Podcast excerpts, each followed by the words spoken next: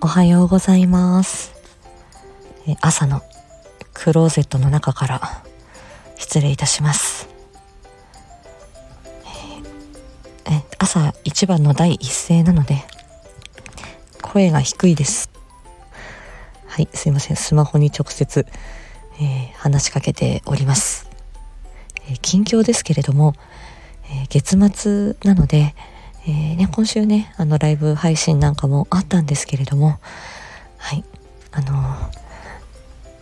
ねちょっとおとなしくしてあの金曜のね朝ライブはやるんですけどはい。あのこの瀕死の月末なんとか乗り切っていきたいなというふうに思っております。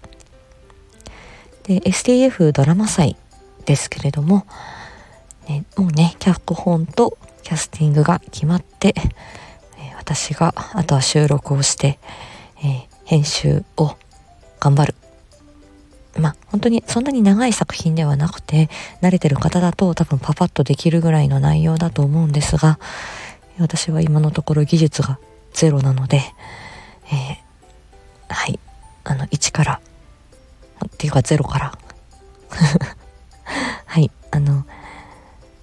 編集をやってみる。で一つの作品を作るということがもう目標なのではい。この2月3月と、えー、その編集ねやっていきたいなというふうに思っております。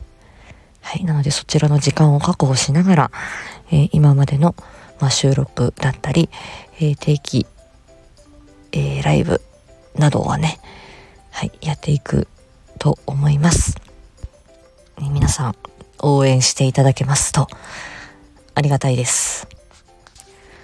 えー、演者としてもですね、えー、この STF ドラマ祭で、えー、声を、え担当する、え案件が、えいくつか、えありましてまた新たな、あの挑戦だったり、えまたいろんな役柄にまあ、挑戦させていただく機会になろうかと思います。もうね、声の提出終わっているっていう作品もあるんですけれども、はい。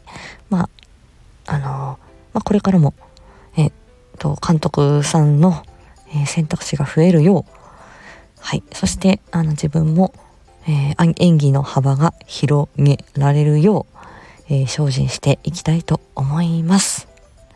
頑張ります。はい。もうね、朝の低い声でボソボソすいません。